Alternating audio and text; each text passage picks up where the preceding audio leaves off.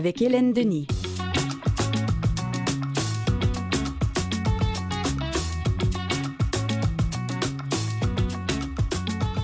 Bon mardi, une autre journée splendide. À l'émission, nous découvrirons l'organisme qui s'appelle SOS Aînés Maltraitance en compagnie de sa cofondatrice.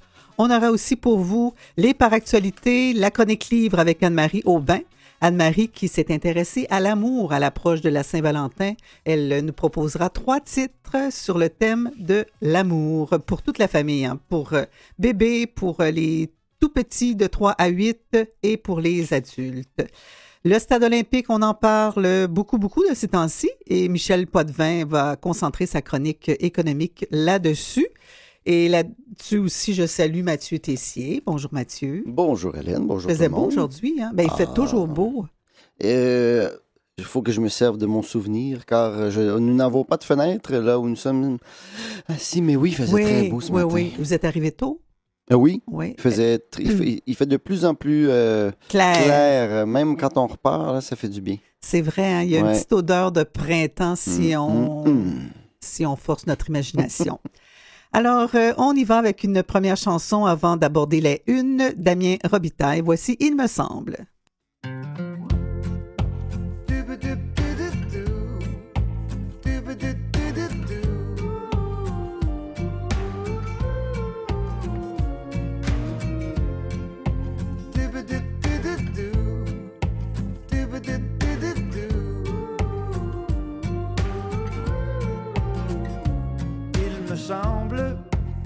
Il est temps qu'on se rassemble après la saison de pluie. Le soleil qui nous sourit, me semble. Je sens mon petit cœur qui tremble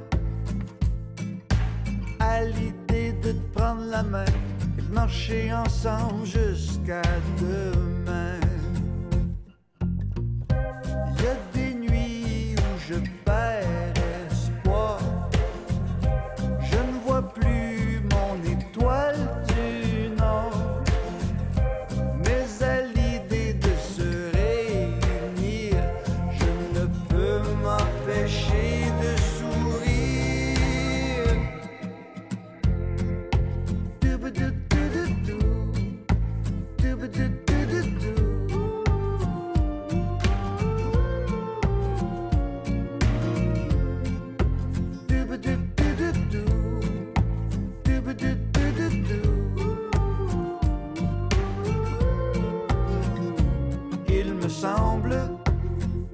chanter ensemble à l'unisson, en harmonie, tous en cœur cette mélodie. Me semble qu'il y a tant à apprendre, des histoires à se raconter, et plein de souvenirs qu'on pourra créer.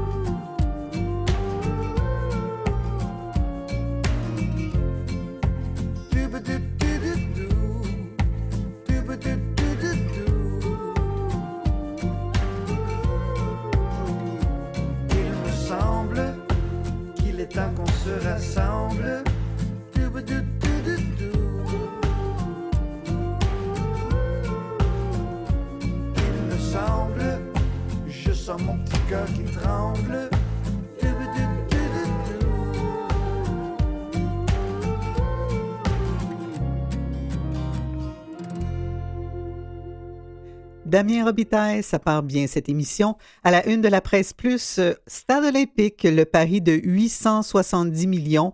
Québec casse la tirelire pour doter le stade d'un nouveau toit et d'un nouvel anneau technique avec l'ambition d'attirer les vedettes internationales et les ligues sportives. L'annonce suscite des réactions enthousiastes, mais des observateurs interrogés par la presse reconnaissent que la partie est loin d'être gagnée. Un feuilleton qui n'en finit plus. La chronique d'Alexandre Pratt. Est-ce que ce sera suffisant? Il écrit Le stade olympique a longtemps été ma résidence secondaire. J'y ai vu plus de 200 parties des expos. D'abord sous les étoiles, puis sous le toit. J'étais dans les gradins du champ gauche pour le premier départ de Denis Boucher. J'étais sur la galerie de presse pendant les années de déchéance. J'étais en larmes lorsque Claude Raymond a pris le micro après le dernier match local. Le but de Cameron Porter, j'étais là. La fois où la machine de Montréal s'est fait écraser 44-0, présent. L'incroyable triomphe des footballeurs de la Gambie contre ceux du Portugal à la Coupe du Monde U20 et tout lorsque j'ai collaboré à l'écriture du polar d'été de la presse il y a deux ans, où pensez-vous que j'ai situé l'affrontement entre les policiers et les terroristes? Eh oui, dans le stade. Je suis le portrait type du Montréalais qui devrait applaudir les rénovations à venir, qui devrait se réjouir des améliorations, qui devrait féliciter le gouvernement pour son courage. J'en suis incapable c'est que l'investissement pharaonique annoncé lundi, 870 millions, n'est rattaché qu'à une seule certitude, la réfection du toit et de l'anneau technique. L'enceinte, la surface de jeu, l'acoustique, les sièges, les loges, les coursives, tout cela restera inchangé. C'était déjà un enjeu pour l'ambiance en 1998. Imaginez en 2028. Est-ce que la modernisation de l'anneau technique et l'ajout d'un puits de lumière seront suffisants pour attirer les compétitions sportives les plus prestigieuses?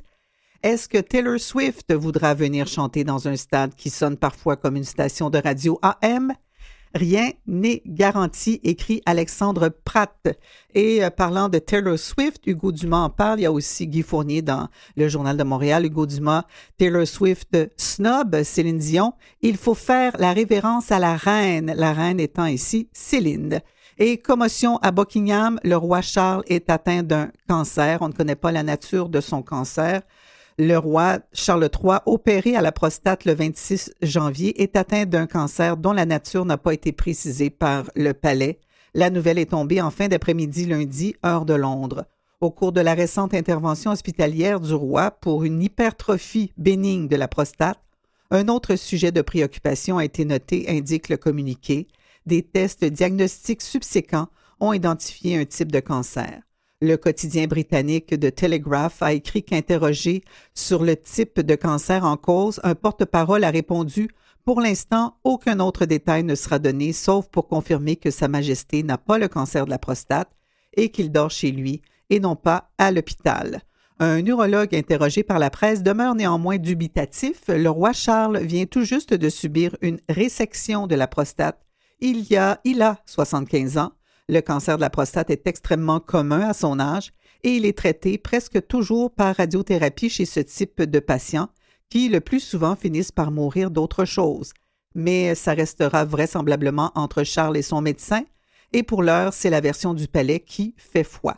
Sa Majesté a entamé une série de traitements qui seront faits pour sur une base régulière, dit le communiqué.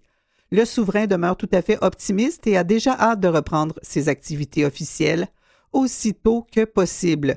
Suivant les conseils de ses médecins, le roi Charles ne sera plus vu en public pour un certain temps et ses engagements publics en personne seront reportés, précise-t-on. Par contre, assure le palais, Sa Majesté continuera de s'occuper des affaires d'État et de voir à ses autres affaires comme à l'habitude.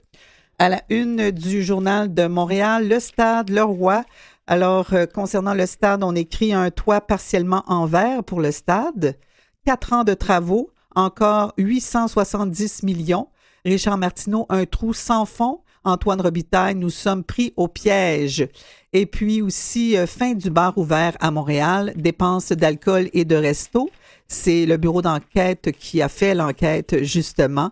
La ville de Montréal s'impose un régime à sec en sabrant les dépenses d'alcool et de nourriture, personne ne souhaitant faire les manchettes comme l'Office de consultation publique de Montréal des cadres en sont même venus à rembourser des dépenses vieilles de plus d'un an.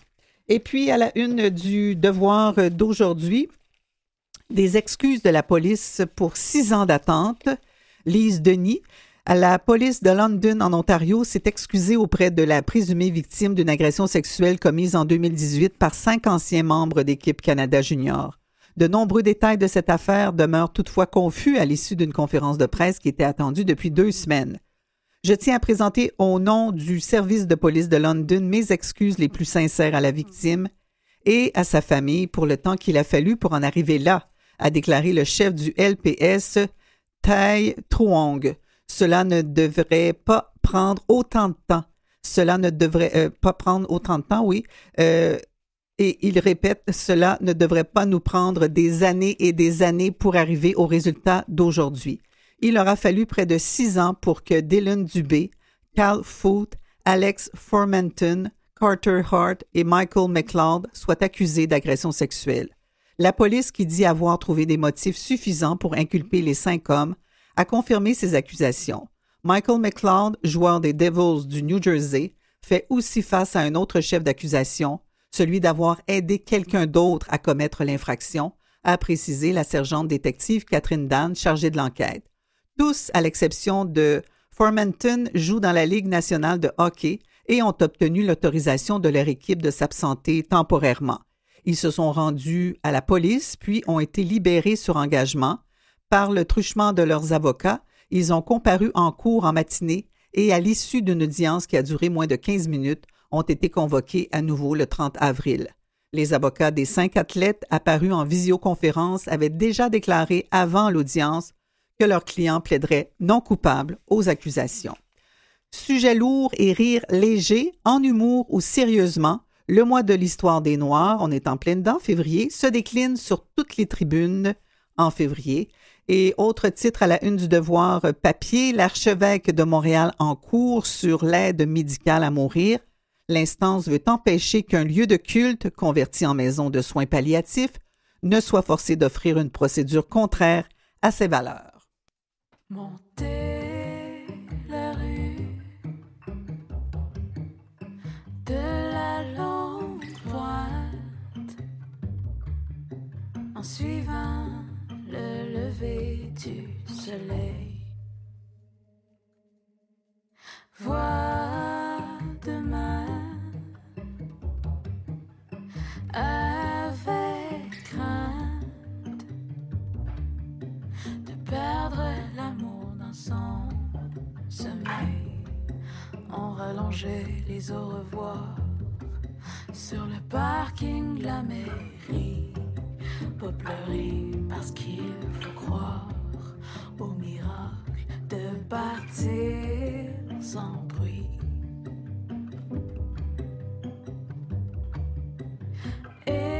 Pleure chacun notre part, dormir dans les heures, les heures des météores.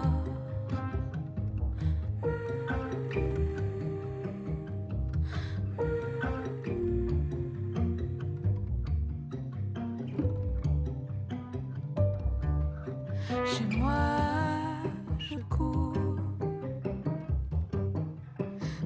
des souvenirs, des chansons de centre nos silences, les raisons de vivre, de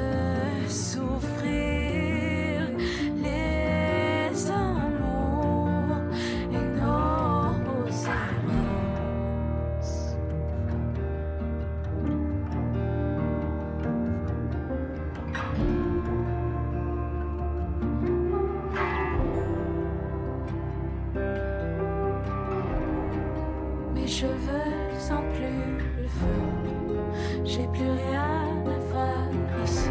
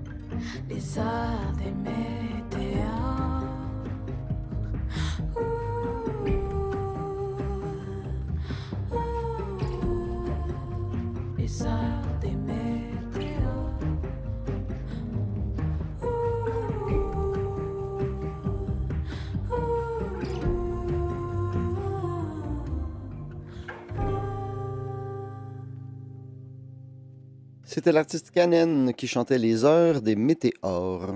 Dans la tribune euh, d'aujourd'hui, chirurgie des parents impuissants devant l'échec total du plan de rattrapage, texte de Justine Mercier.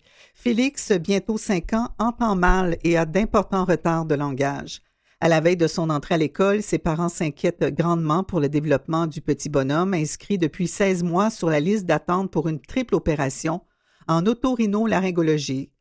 Pour le docteur Akram Rahal, président de l'Association des ORL du Québec, il s'agit d'un des multiples exemples démontrant que le plan de rattrapage en chirurgie est un échec total.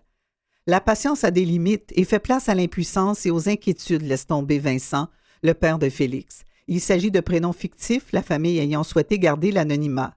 Dès les premières étapes du développement du langage, les parents de Félix ont remarqué qu'il n'évoluait pas à la même vitesse que les autres. Ses amygdales étaient très enflées, il a enfilé les otites, et le liquide qui s'accumule dans ses oreilles l'empêche d'entendre convenablement. Il y a des enjeux de prononciation qui perdurent depuis qu'il est tout jeune, explique Vincent. Longtemps, seuls son père et sa mère étaient en mesure de comprendre ce qu'il disait. À la garderie, Félix doit souvent répéter pour que ses amis le comprennent. Une fois la référence obtenue pour un spécialiste en ORL, la consultation est arrivée assez rapidement. Félix a été placé en attente d'une triple chirurgie pour subir l'ablation des amygdales et des adénoïdes et se faire poser des tubes dans les oreilles. L'ORL traitant nous avait mentionné que notre garçon était considéré comme une priorité et qu'il devrait normalement être opéré à l'intérieur des six prochains mois, relate son père dans une lettre transmise au député de l'Outaouais. C'était en octobre 2022. Seize mois plus tard, le téléphone n'a toujours pas sonné. Sans nouvelles de l'hôpital de Gatineau pour une date de chirurgie, les parents ont demandé un autre rendez-vous avec l'ORL. Lors de ce récent suivi, Vincent été estomaqué d'apprendre qu'en raison du manque de personnel, l'ORL de son fils n'avait accès qu'à deux jours au bloc opératoire pour tout le mois de février. Impossible donc de prédire à quel moment le tour de Félix viendra. Évoluant tous deux dans le domaine de l'éducation, Vincent et sa conjointe savent très bien l'impact que des retards comme ceux observés chez leur fils peuvent avoir. On voit la différence entre un enfant pris en charge tôt et celui pris en charge beaucoup plus tard, dit le père. Avec l'entrée en maternelle l'automne prochain, les parents de Félix s'inquiètent pour son développement social, affectif et académique. L'enfant a beau avoir fait de l'orthophonie au privé, il est arrivé à la limite de ce que ce service peut offrir, expose son père, car les problèmes vécus sont d'abord et avant tout de nature anatomique. Le docteur Akram Rahal, président de l'Association d'autorino-laryngologie de chirurgie cervico-faciale du Québec, affirme que le plan de rattrapage des chirurgies annoncé le printemps dernier par le gouvernement ne fonctionne pas, non seulement pour sa spécialité, mais pour toutes les autres aussi. C'est le même problème qui touche à peu près toutes les spécialités, mais qui semble toucher de façon un peu plus sévère l'ORL, précise-t-il. Ce sont des problèmes d'accès très limités au bloc opératoire. Depuis février 2020, le nombre de patients en attente d'une chirurgie a bondi de 49% au Québec, toutes spécialités confondues. En ORL, la hausse est encore plus substantielle, 84 Il est de plus en plus fréquent que des chirurgies soient annulées en fin de journée. Un fléau pan-québécois, estime le docteur Rahal. Ce n'est même plus une exception, c'est rendu une habitude. Plusieurs raisons, toujours valables, peuvent expliquer cette situation catastrophique dont le manque de personnel pour continuer les chirurgies quand les interventions précédentes ont pris plus de temps que prévu. Résultat, les patients dont la chirurgie est prévue vers la fin du programme opératoire de la journée sont à risque de ne pas y avoir accès. Cela signifie parfois une gardienne réservée, parfois un arrêt de travail planifié, toujours un horaire qui devra être chamboulé de nouveau plus tard. Sans avoir de statistiques précises, le docteur Rahal estime que les ORL ont accès à moins de 50% du temps opératoire qu'ils auraient si tout fonctionnait rondement. Le président de l'Association d'autorino-laryngologistes et de chirurgie cervico-faciale du Québec souligne que ses membres sont disponibles pour opérer en dehors des heures normales, les soirs et les fins de semaine. Mais les établissements ne sont pas du tout en mesure d'offrir un plan de rattrapage comme ça a été signé, déplore-t-il. Son constat est sans équivoque. Le plan de rattrapage est un échec total, dit-il, en raison d'une problématique qu'il qualifie de systémique. Le docteur Hall estime qu'environ le tiers des chirurgies en ORL sont pour la clientèle pédiatrique. Une priorisation est faite dans chaque cas, assure-t-il, mais les besoins demeurent tout de même supérieurs aux capacités du réseau. C'est régulier que les parents appellent dans les cliniques pour savoir ce qui se passe, dit-il. Souvent, ils n'ont aucune idée d'où ils sont sur la liste d'attente et quand ils appellent à l'hôpital, c'est très difficile d'avoir les bonnes informations. Porte-parole de l'opposition officielle en matière de santé, député de Pontiac, André Fortin ne comprend pas comment des enfants comme Félix peuvent croupir aussi longtemps sur des listes d'attente. Attendre 16 mois pour une chirurgie en ORL, ça mine nécessairement son développement, ses apprentissages, note l'élu libéral. Je ne peux pas croire qu'on accepte une situation comme ça au Québec.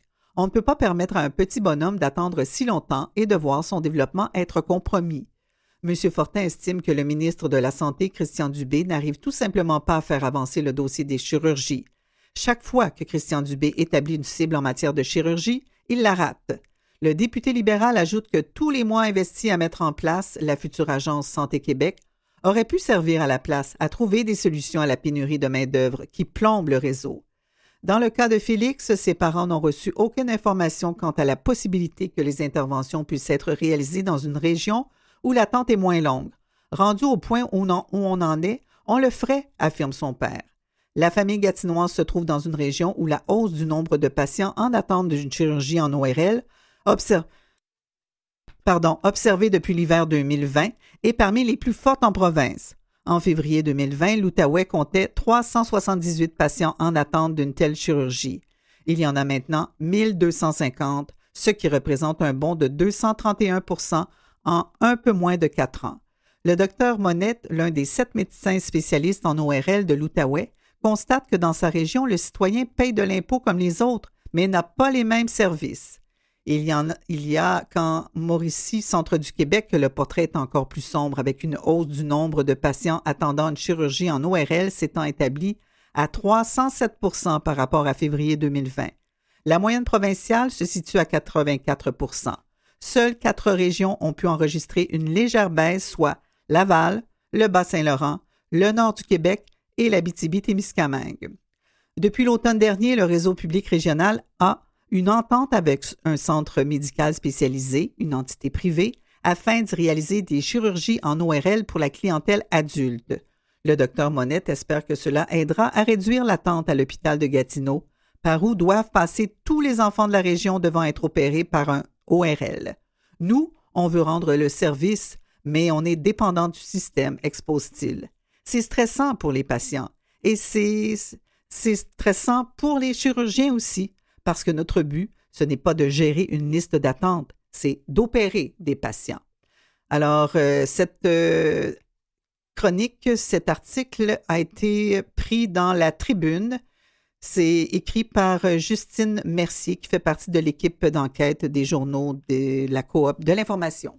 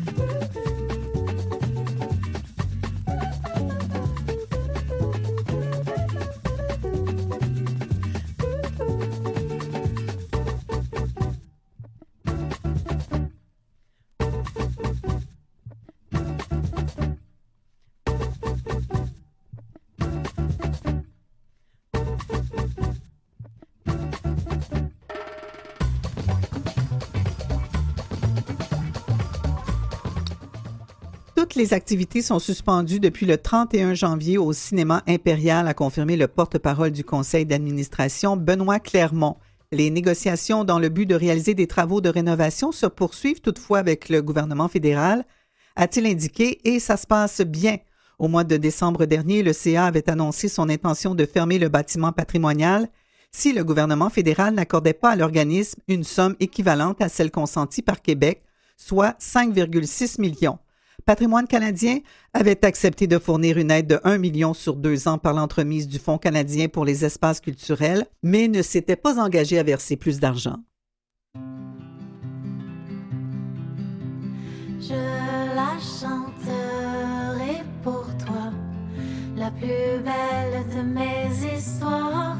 Je te raconterai comment l'avenir est devenu si grand quand j'ai trouvé la lumière de l'amour et ses mystères au creux de nos pays sauvages où grandissent nos rivages. J'avais erré si longtemps dans la ronde de mes tourments comme un oiseau épuisé de ses voyages. Mais enfin, j'ai compris que parfois le jeu de la vie nous fait prendre des détours pour mieux revenir aux alentours.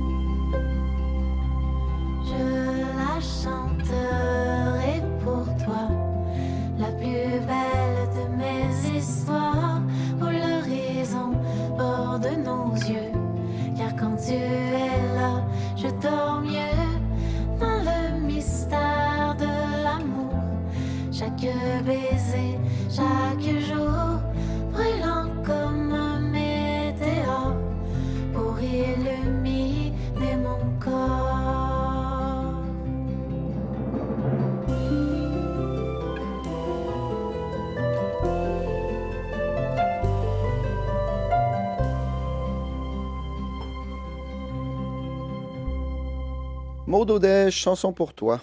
Oui, cette toute nouvelle chanson. Restez avec nous, Daniel Bélanger, et puis ensuite, on vous présente l'organisme SOS Aînés Maltraitance. Vous écoutez au quotidien avec Hélène Denis.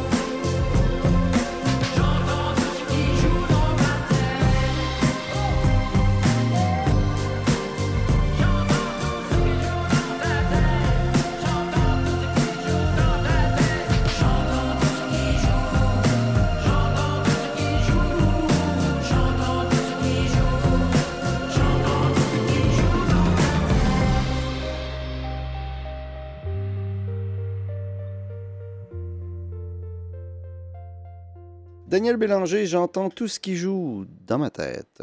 Et on joint Anne-Marie Gauthier, qui est cofondatrice et directrice de SOS Aînés Maltraitance. Bonjour, Madame Gauthier. Bonjour.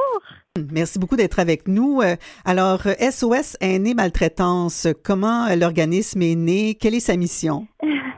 Alors, euh, on s'est constitué le 15 avril 2021 euh, dans un contexte pandémique où il y avait euh, des trous de service euh, au Québec euh, pour les actions terrain, donc accompagner les personnes afin de mettre fin à la, la situation de maltraitance vécue par les personnes aînées.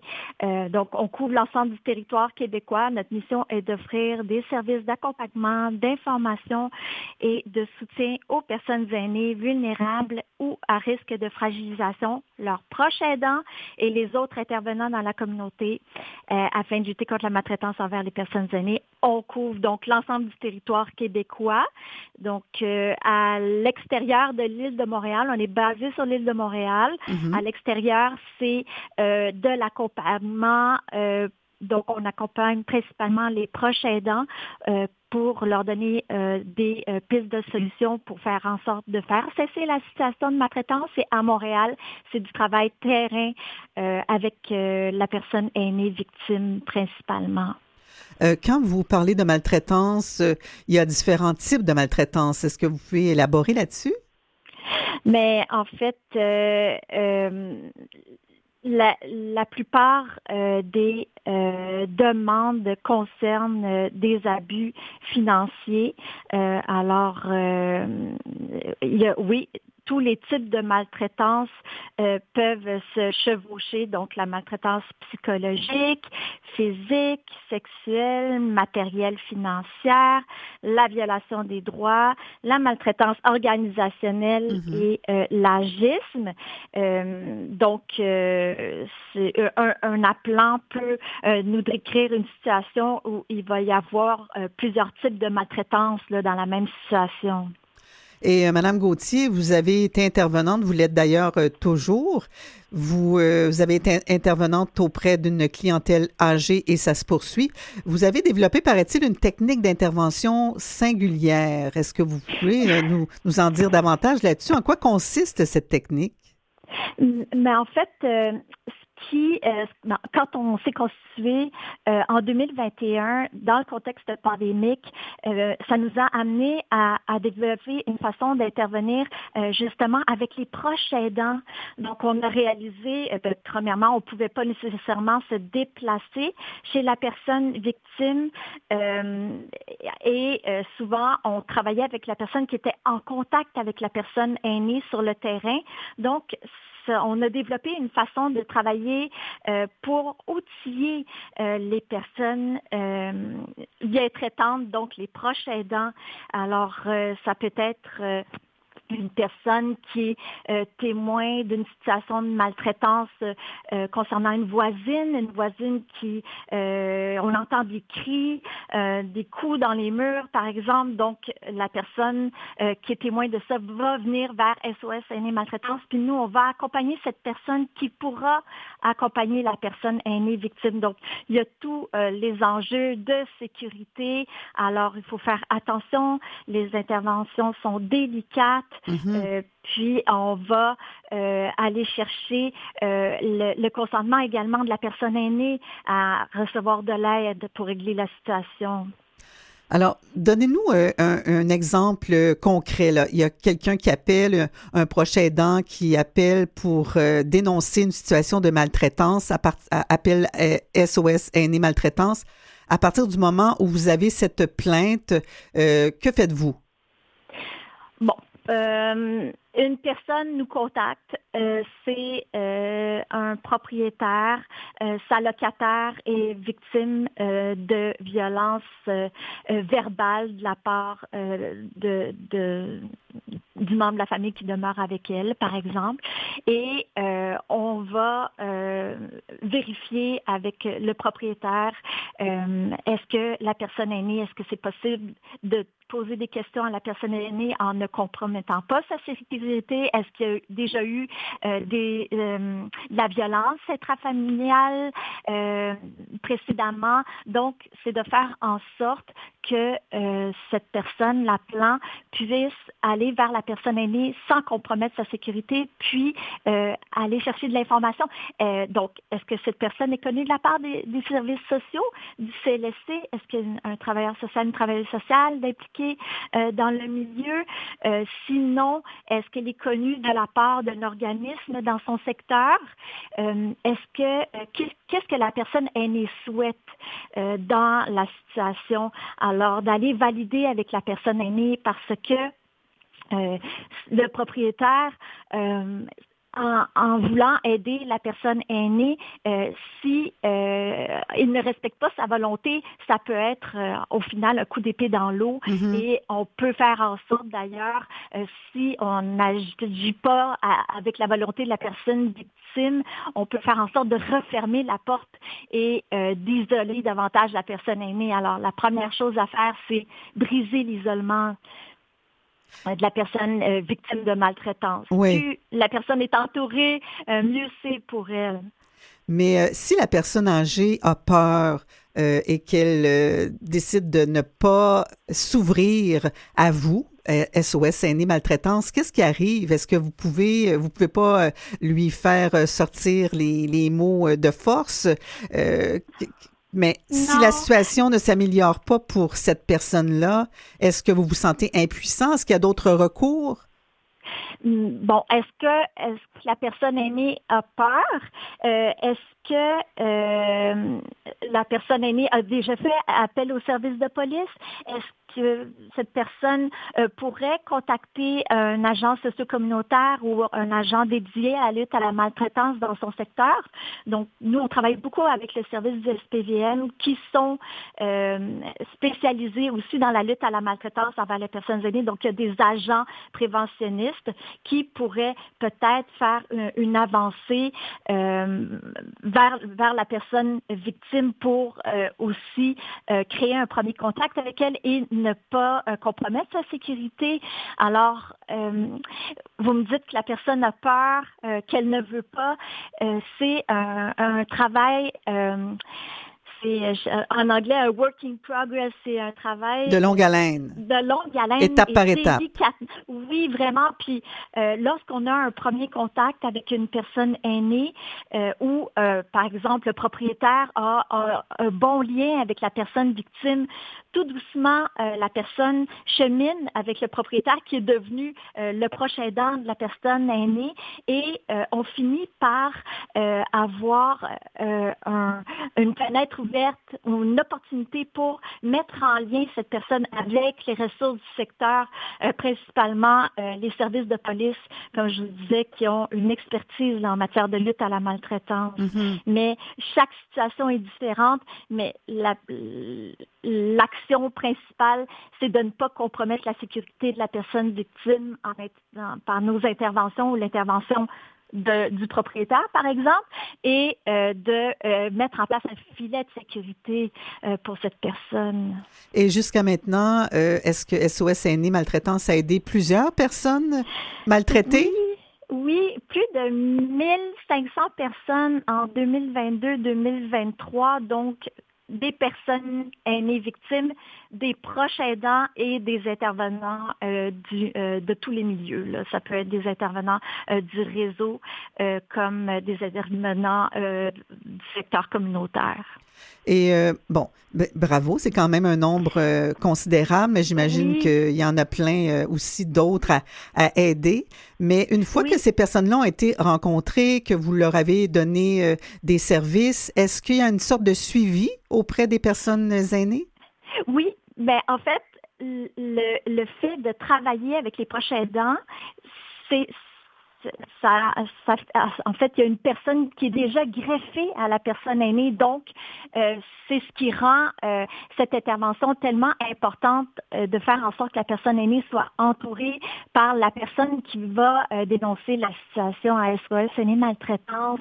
Alors, on sait que quelqu'un qui va constituer toujours le filet de sécurité pour la personne victime et qui va s'assurer que toutes les ressources sont greffées à elle par la suite. Mm -hmm. Donc, c'est c'est, euh, je pense que c'est ce qui fait euh, c'est notre carte de visite de, faire en sorte euh, d'accompagner adéquatement la personne qui accompagne la personne aînée. Et c'est euh, moins stressant pour une personne aînée de cheminer avec une personne qu'elle connaît dans un premier temps et ça favorise vraiment son ouverture par la suite à recevoir de l'aide de, tous les services externes qui peuvent se greffer à elle. Oui, parce que j'imagine que c'est pas nécessairement facile de se sortir de ce de cette situation qui peut être un traumatisme?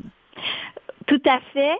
Euh, on a euh, plusieurs personnes euh, victimes qui euh, vivent, par exemple, avec la personne maltraitante ou présumée maltraitante. Celle qu'on pourrait appeler proche aidante, mais qui finalement est la personne pas gentille. Oui, la, la personne maltraitante, euh, est-ce que c'est de la maltraitance intentionnelle, non intentionnelle? Parfois, quelqu'un pense bien agir, mais se comporte de façon maltraitante. Ça veut dire quoi, ça, de la maltraitance euh, non intentionnelle? Mais par exemple, euh, le, le proche aidant qui euh, accompagne une personne euh, qui aurait euh, une forme de démence, euh, qui est dépassée par les événements, qui euh, n'accepte pas euh, les services du CLSC, par, par exemple, et qui parfois pourrait euh, euh, être violent verbalement avec la personne aînée euh, parce que cette personne n'a pas de ressources ou ne, ne va pas chercher d'aide. Alors, ça peut être la maltraitance non intentionnelle. Euh, le prochain aidant, parfois, est, euh, est euh, face à des situations où euh, il est dépassé par les événements et euh, cette personne a besoin d'aide afin de devenir une personne bien traitante Mhm. là, dans le quotidien avec la personne aînée. Alors pour ça, il faut que la, pro- la personne proche aidante se, se fasse aider elle-même. Exactement, exactement. Donc, il y a certaines personnes euh, euh, qui dénoncent justement euh, des situations euh, dans des milieux de vie comme ça où euh, il y a une personne euh, présumée maltraitante qui accompagne la personne aînée. On a aussi des, des cas de séquestration. Donc, la personne présumée maltraitante, est-ce qu'elle a un intérêt au niveau financier? Est-ce que les frères, les sœurs n'ont plus accès aux parents? Euh, est-ce que le fil du téléphone a été coupé? Est-ce que le lien a été coupé avec tous les proches de la personne aînée, euh, avec les membres de la famille? Euh, donc, ça, ce sont des situations complexes, très délicates et on, avance doucement avec les personnes qui dénoncent ces situations-là pour finir par avoir une porte ouverte. Et des fois, il y a des, appelants qui nous disent, ben moi, ça fait depuis le début le début de la pandémie, pardon, j'ai pas pu euh, euh, voir euh, ma mère, mon père, euh, le, le, proche qui est avec la personne aînée euh, a complètement fermé la porte. Et euh, des fois, c'est aussi simple que de dire à cette personne, est-ce que vous avez tenté d'aller sonner à la porte puis euh, apporter un repas, par exemple, pour partager un repas avec euh, la personne présumée maltraitante, qui est souvent un frère, une sœur, une personne proche. Et euh, on nous rappelle par la suite, puis on nous dit, c'était devenu tellement complexe et, et, et immense, cette situation-là. On avait l'impression qu'on pourrait pas régler la situation aussi facilement.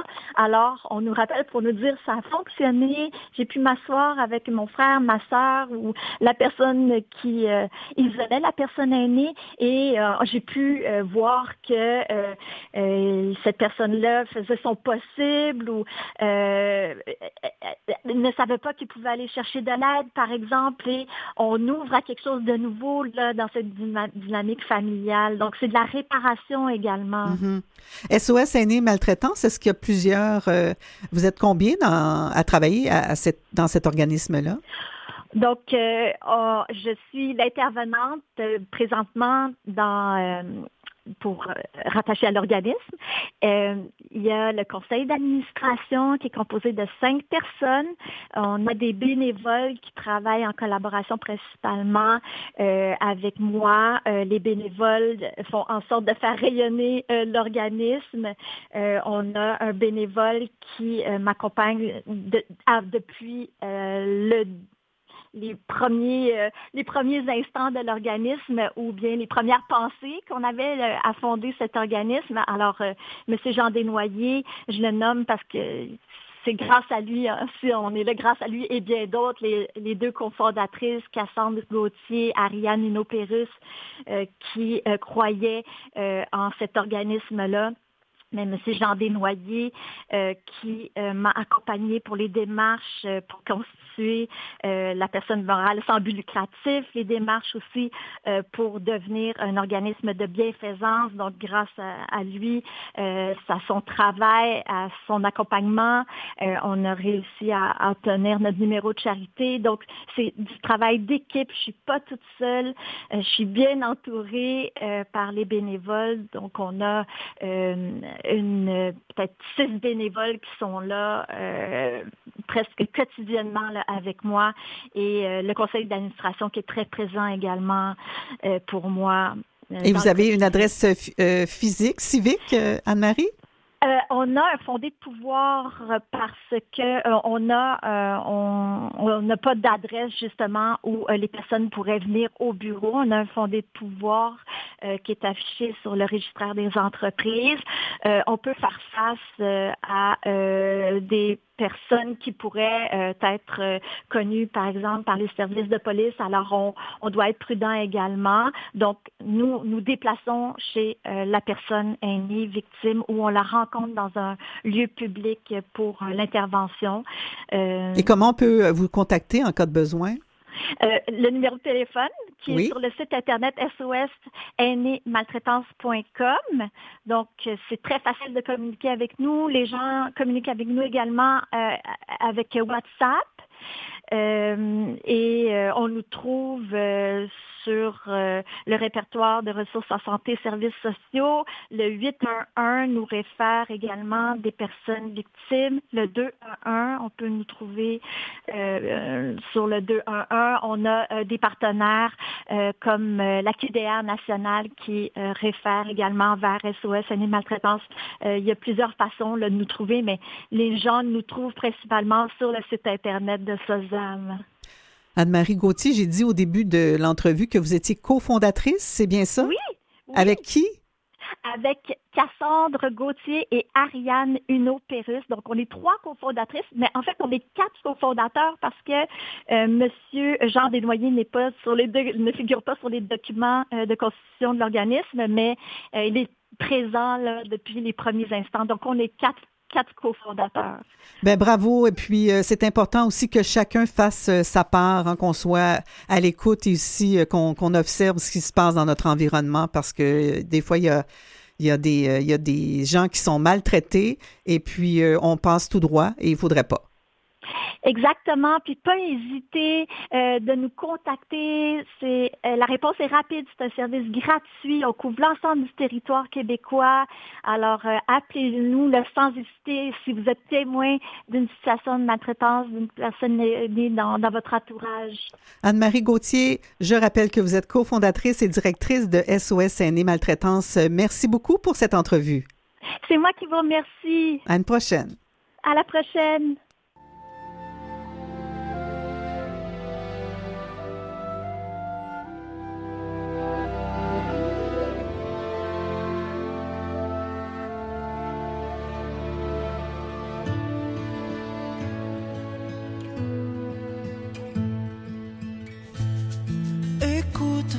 Histoire, mon récit.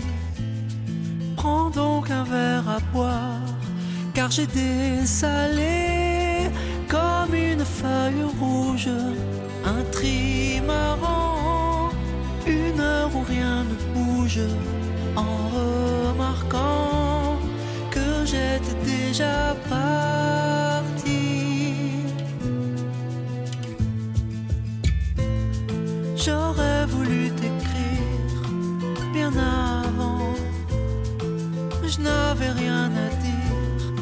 Rien que désolé que tu aimes une autre bouche. Tu feras sans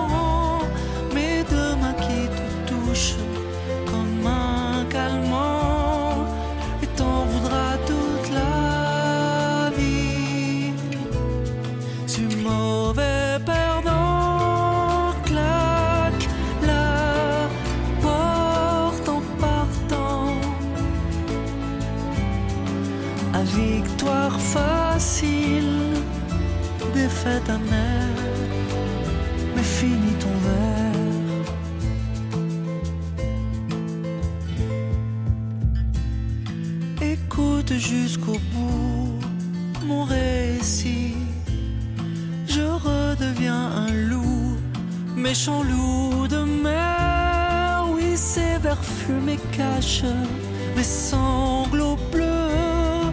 Ne m'attend que le cachot où le bon Dieu embrasse toute la fratrie.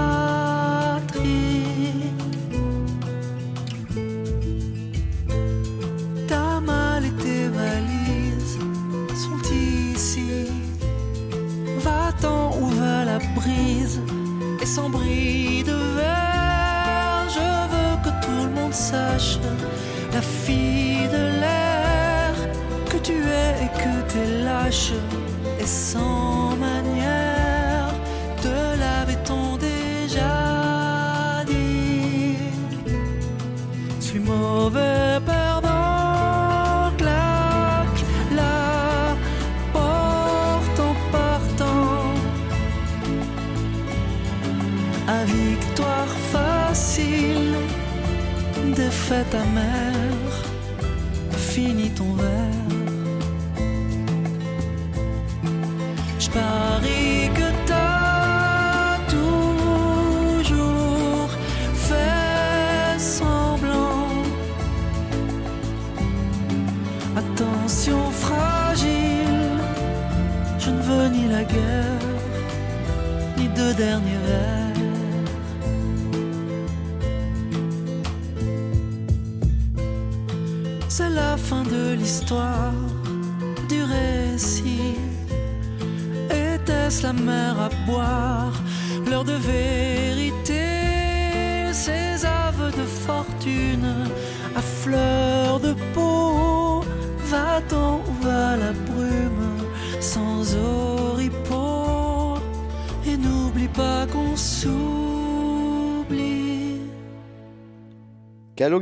Chantait. Le gouvernement de la Nouvelle-Écosse a demandé l'aide d'Ottawa, la province se remettant des chutes de neige extrêmes qui ont incité certaines parties du Cap-Breton à déclarer l'état d'urgence local. Hier matin, Environnement Canada a indiqué qu'un observateur météorologique bénévole avait enregistré 150 cm de neige à Sydney, la plus importante localité du Cap-Breton. Dans la région d'Halifax, entre 30 et 50 cm sont tombés depuis vendredi après-midi mais 84 cm ont été signalés à l'aéroport international Stanfield d'Halifax, selon les rapports préliminaires. De nombreux vols ont été annulés ou retardés à l'aéroport le plus achalandé de la région et plus de 7000 pannes de courant étaient signalées dans toute la province hier matin. Les écoles ont été fermées et les administrations ont retardé leur ouverture ou ont fermé pour la journée, sauf dans les municipalités de l'ouest de la Nouvelle-Écosse, où les chutes de neige ont été beaucoup plus faibles. Les températures ont augmenté près du point de congélation ou juste au-dessus lundi en Nouvelle-Écosse à mesure que le système de tempête s'éloignait au large. Cher néo-écossais, on est avec vous de tout cœur.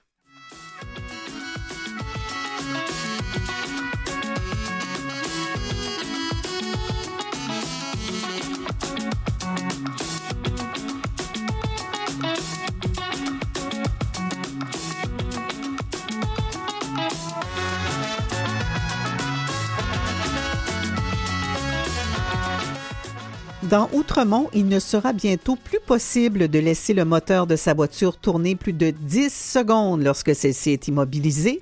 Le nouveau règlement, qui doit être entériné par le conseil d'arrondissement d'Outremont ce soir, ne s'appliquera que lorsque le mercure indique entre 0 et 25 degrés Celsius. Les nouvelles règles ne s'appliqueront pas aux véhicules d'urgence, aux taxis, entre le 1er novembre et le 31 mars, aux véhicules électriques ou hybrides ainsi qu'aux véhicules immobilier, immobilisé pardon, en raison d'un embouteillage, de la circulation dense ou d'un feu de circulation.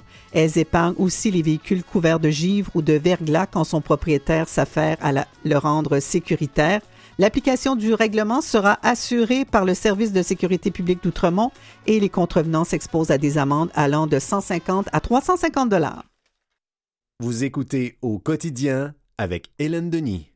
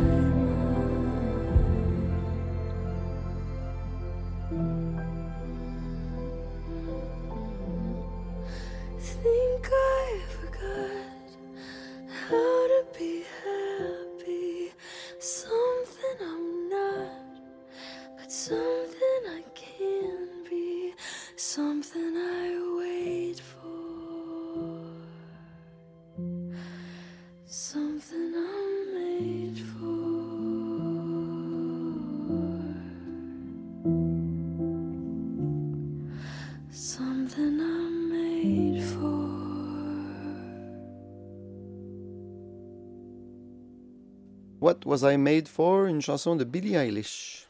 Oui, très belle chanson du film Barbie et la chanson a remporté le Grammy de la meilleure chanson de l'année. Maintenant, un texte tiré de L'écho du RAM. C'est en fait un communiqué qui a été publié le 5 février. La Confédération des organismes de personnes handicapées du Québec, COFAN, la plus grande organisation de défense des droits des personnes en situation de handicap de langue française en Amérique du Nord, a déposé une plainte à l'Organisation des Nations Unies contre le gouvernement du Québec. Récemment, des actions gouvernementales et judiciaires ont mis en lumière une injustice flagrante envers les personnes invalides au Québec, peut-on lire dans la plainte. Les citoyens invalides reçoivent une lettre de Retraite Québec à l'approche de leurs 65 ans, les informant de l'imposition d'une pénalité pour avoir pris une retraite anticipée alors qu'ils n'étaient pas en mesure de travailler. Cette mesure discriminatoire est non seulement contraire aux principes fondamentaux des droits de l'homme, mais elle compromet également la dignité et le bien-être des personnes handicapées. On se souviendra que les clauses discriminatoires de la loi de, la, de RRQ pour régime des rentes du Québec, ont été contestées avec succès devant les tribunaux par un collectif d'organismes de défense des droits des personnes en situation de handicap le 28 juillet dernier. Le gouvernement Legault a décidé de porter la cause en appel obligeant de ce fait les personnes contestant cette décision à comparaître physiquement, peu importe leurs conditions physiques. La COFAN demande spécifiquement que cette enquête examine la conformité des politiques actuelles du Québec avec les normes internationales des droits de l'homme, en particulier en ce qui concerne les droits des personnes handicapées, les implications des actions gouvernementales et judiciaires récentes sur la dignité, l'égalité et le bien-être des personnes handicapées au Québec, et la nécessité d'une réforme immédiate des politiques fiscales et de retraite afin de garantir une équité une inclusion accrue pour les personnes handicapées.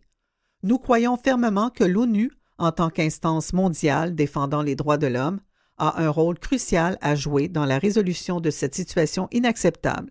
L'attention de la communauté internationale sur cette affaire est indispensable pour garantir la protection des droits des personnes handicapées au Québec et prévenir de futures violations. Voilà pour ce communiqué. La COFAN dépose une plainte à l'ONU contre le gouvernement du Québec publiée par l'écho du RAM. Les circulaires en ligne des épiceries reçoivent un prix citron en accessibilité. C'est sur le site de Radio-Canada par euh, Stéphanie Dupuis. Consulter une circulaire en ligne peut s'avérer un véritable cauchemar pour les personnes avec une déficience visuelle faute de l'application de certaines balises d'accessibilité. Cet obstacle à l'autonomie vaut aux épiceries le prix coup de gueule de l'année du regroupement des amblyopes et aveugles du Montréal métropolitain, le RAM. Comme plusieurs personnes avec une déficience visuelle, lorsque Isabelle Morin, qui a une cécité complète, navigue sur le web, elle utilise un lecteur d'écran. L'outil, contrôlé par un clavier, la souris d'ordinateur n'est pas accessible aux personnes non-voyantes, lit à voix haute les boutons, titres et textes des pages web. Quand j'ouvre le site de mon épicerie, il n'y a aucune balise qui m'indique où est la circulaire. Je dois donc lire à peu près tout ce qu'il y a dans la page web pour trouver le premier élément de la circulaire. C'est très chargé. Ces pages-là indiquent que la retraitée impliquée au comité d'accès à l'information du RAM. Parmi les modifications que pourraient faire les épiceries pour rendre plus accessible leur circulaire aux personnes malvoyantes ou non-voyantes, on compte l'ajout de contrastes de couleurs plus importants, une meilleure hiérarchisation des titres, un soin particulier à l'identification des boutons et l'ajout de textes de remplacement pour les images. Il s'agit du troisième prix de coup de gueule remis par le RAM qui profite de la semaine de la canne blanche pour sensibiliser la population aux réalités vécues par les personnes avec un handicap visuel. Le regroupement souligne aussi les bons coups. Cette année, c'est l'application des caisses des jardins qui reçoit le prix coup de cœur.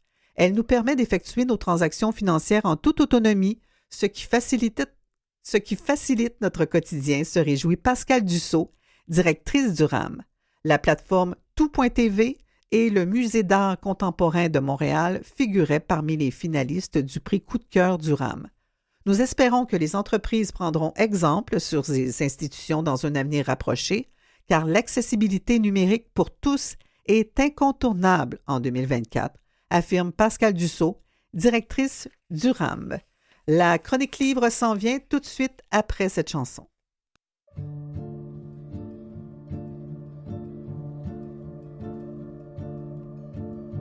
Tu as raison, tout est ici, même le début, même la fin. De toute façon, nous sommes soumis, même au début, c'était la fin. Oui, mais moi je cours, moi je cours après l'amour, la mort. Tu as raison, nous sommes petits, tout noir, tout blanc, rien de gris. Mes illusions de l'or poli, dans tes soupçons, quelques rubis. Oui, mais moi j'y crois, j'y crois toujours. Avant la mort, l'amour. Sur nos patients, l'araignée file, pris dans sa toile. Nous apprenons les lettres fragiles.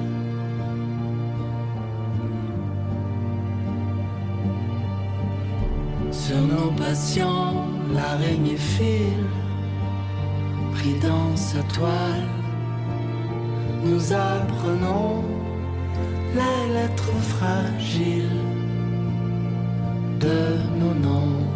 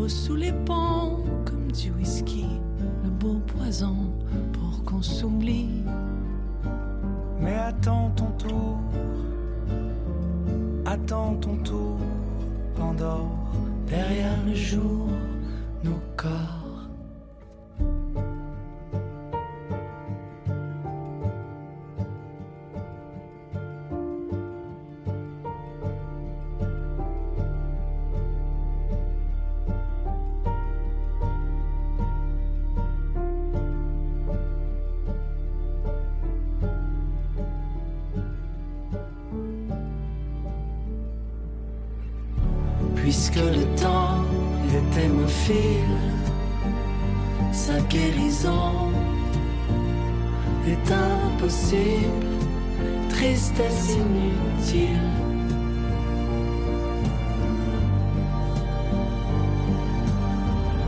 Puisque le temps est hémophile, sa guérison est impossible tristesse inutile, nécessaire.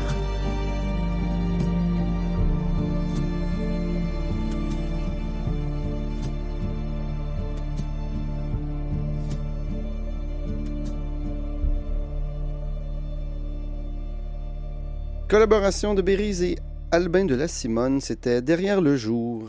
Oui, sur le plus récent album de Berries, euh, on en parlait en long et en large en fin de semaine, notamment dans le devoir de cet album en français. Et euh, tout de suite, on s'en va à Maria, en Gaspésie, pour euh, joindre Anne-Marie Aubin à- pour sa chronique livre. Bonjour Anne-Marie. Bonjour Hélène. Alors aujourd'hui, vous allez faire plaisir à bien des gens. Vous allez parler d'amour et puis euh, ce sont euh, trois titres qui parlent d'amour pour les bébés, pour les enfants, pour les adultes. Il ne manque que les adolescents. Ouais, en fait, euh, l'amour, c'est le thème de la Saint-Valentin. Et comme je ne serai pas là la semaine prochaine, je me suis dit, je vais regarder dans mes titres qu'est-ce qu'il y a. Et entre autres, euh, j'ai trouvé un petit album tout carton pour les bébés de 0 à 3 ans. C'est en fait une série avec un chien, Carlin, qui s'appelle Carlos le Carlin. Et ce titre-là, c'est Carlos le Carlin d'amour. Pour euh, l'occasion, sur la page couverture, ben, il y a un trou en forme de cœur et on aperçoit le chien à la page suivante. Ouais, je suis pas C'est sûre qu'il est beau, hein? Oui, il est vraiment mignon, puis il est fait pour des petites mains. Non, j'ai dit, moi, je suis pas sûre que je le trouve beau, là, mais euh, c'est une question de goût. pas, mais- le chien, peut-être pas, mais le livre, je veux dire. Oui, non, moi, je trouve ok. pas ça beau des carlins, mais, mais l'objet livre est, est tout brillant, tout joli, euh, plein de rouge, et c'est chez Scholastic, ça a 12 pages totales. C'est une nouveauté. Euh, c'est écrit par Dara Blaby, un auteur-illustrateur pour la jeunesse qui a fait un gros succès avec Thelma la licorne. Ça, c'est un album pour les jeunes filles, tout de rose et de brillant, qui quand même véhicule des, des messages intéressants. Là, c'est pas, euh, euh, comme on dit, cucul la praline. Là. C'est au contraire pour faire réfléchir les filles sur la place que prennent la beauté dans, dans la vie. Là. Et puis, euh, Carlos Carlin, ben ça, c'est un héros pour les tout petits. Il a fait Carlos le Carlin menteur, monstre, lutin, star, bon. Et ce qui est intéressant, c'est que là-dessus, il va dire tout ce qu'il aime. Alors, il y a une page avec une illustration, puis on voit par exemple qu'il aime les fêtes, il aime se déguiser, il aime les bonbons. Et ça, c'est ce que les enfants aussi aiment. Alors, comme apprentissage de la lecture, l'enfant qui tourne les pages va être très vite euh, en mesure de dire les mots qui sont là par l'illustration. Donc, c'est un livre d'initiation à la lecture, amusant, joli. Et à la dernière page, on dit ce que Carlos adore plus que tout, ce sont ses amis, bien sûr. Donc, c'est un livre sur l'amitié. Est-ce que Puis, ses amis, euh, ce sont des humains ou ce sont des chiens? Ah, ça, c'est pas dit, mais euh, Ah, c'est pas dit ni, ni montré. Euh, je n'ai pas remarqué, non, je crois pas, mais l'idée, c'est de parler d'amitié. Quand on parle des enfants, évidemment, c'est pas des histoires d'amour comme quand on est avec des adultes. Et puis, ben, les amis sont importants. Et puis, euh, c'est probablement ces amis chiens. Attendez, je vais vérifier. là, je dis des affaires, je vais pas dire des âneries, là. Mais euh, à la dernière page, on voit, ah oui, on voit le nez d'un chien apparaître dans le coin. D'accord. Et ce n'est pas, ce n'est pas le museau de Carlos. Non, non, non, c'est ça. Puis en fait, c'est lui le héros, puis qui prend toute la place dans la page avec ce qu'il aime. C'est vraiment fait pour l'apprentissage du bébé là, qui, qui tourne les pages et qui peut nommer, montrer du doigt ce que Carlos euh, le Carlin aime. Et Mordi, Voilà. le chien sans danger. Voilà. Ça. Carlos Carlin d'amour aux éditions scolastiques pour les petits, euh, les poupons. L'amour maintenant, c'est tout simplement euh, ça le titre avec euh, des points de suspension. Oui, ça c'est toujours chez Scholastic. C'est un album qui est paru quand même il y a un certain temps, en 2022, 44 pages et traduit en français par Isabelle Allard. Euh, je précise parce que c'est un texte beaucoup plus philosophique ici. C'est écrit par Mac Barnett, euh, qui a écrit entre autres euh, Rendez-moi mon chapeau, et illustré par Carson Ellis, une autrice et illustratrice populaire aussi. Puis, ça raconte finalement, à travers des pages qui sont comme des gouaches en couleur, la quête d'un enfant qui demande ben, c'est quoi l'amour? Alors, euh, au début, il est dans un grand paysage avec sa grand-mère, qui est tout petit. Il prend sa grand-mère dans ses bras. Puis, sa grand-mère ne peut pas répondre à cette question-là. Alors, il va prendre la route pour aller en quête de, de cette réponse qu'il cherche, c'est quoi l'amour? Puis là, il va rencontrer différents personnages. Et là, on va faire un gros plan sur un pêcheur par, euh, qui va lui dire, ben, l'amour, c'est le poisson. Puis euh, lui dit, oh, moi, j'aime pas ça, le poisson, c'est- dégoûtant. Bon, alors, à chaque fois comme ça, il va pas avoir la réponse qu'il cherche.